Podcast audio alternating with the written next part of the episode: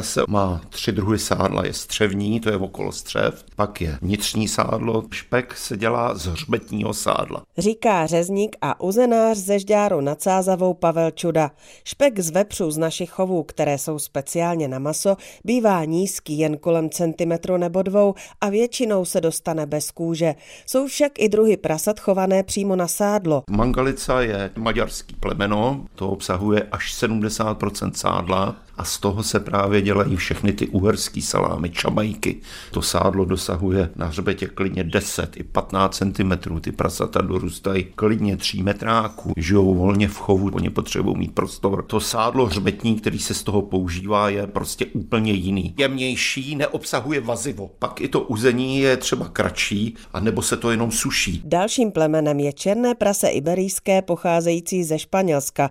Maso má výraznou chuť. Iberijský špek Špek snadno pouští sádlo a je vynikající na uzení i škvaření. Ty prasata žijou v těch bukových lesech, žerou ty žaludy, je to černý plemeno, jak divočák, taky se poráží až třeba 1,5 metráku, 2 metráky a vlastně z toho se dělají ty slavný iberijský šunky, iberijský špek. V gastronomii je známý ještě špek tyrolský. Šéf kuchař žďárské restaurace Grand Popet František Šimon dodává, čím se liší od ostatních špeků. Rozdíl mezi klasickým špekem a tyrolským špekem nebo tyrolským špekem je ten, že tyrolský špek obsahuje maso, klasický špek neobsahuje vůbec nic, to je jenom fakt jenom tuk. Klasický špek obsahuje vitamin D, E a A. Navíc teda mangalica, to jsme se učili, je prakticky úplně zdravý živočišný tuk protože jako jediný obsahuje omega-3 nenasycený kyseliny, tak jako to obsahuje třeba rybí tuk. Než se špek dostane na talíř, potřebuje zpracovat, naložit a vyudit. Metody nakládání bývají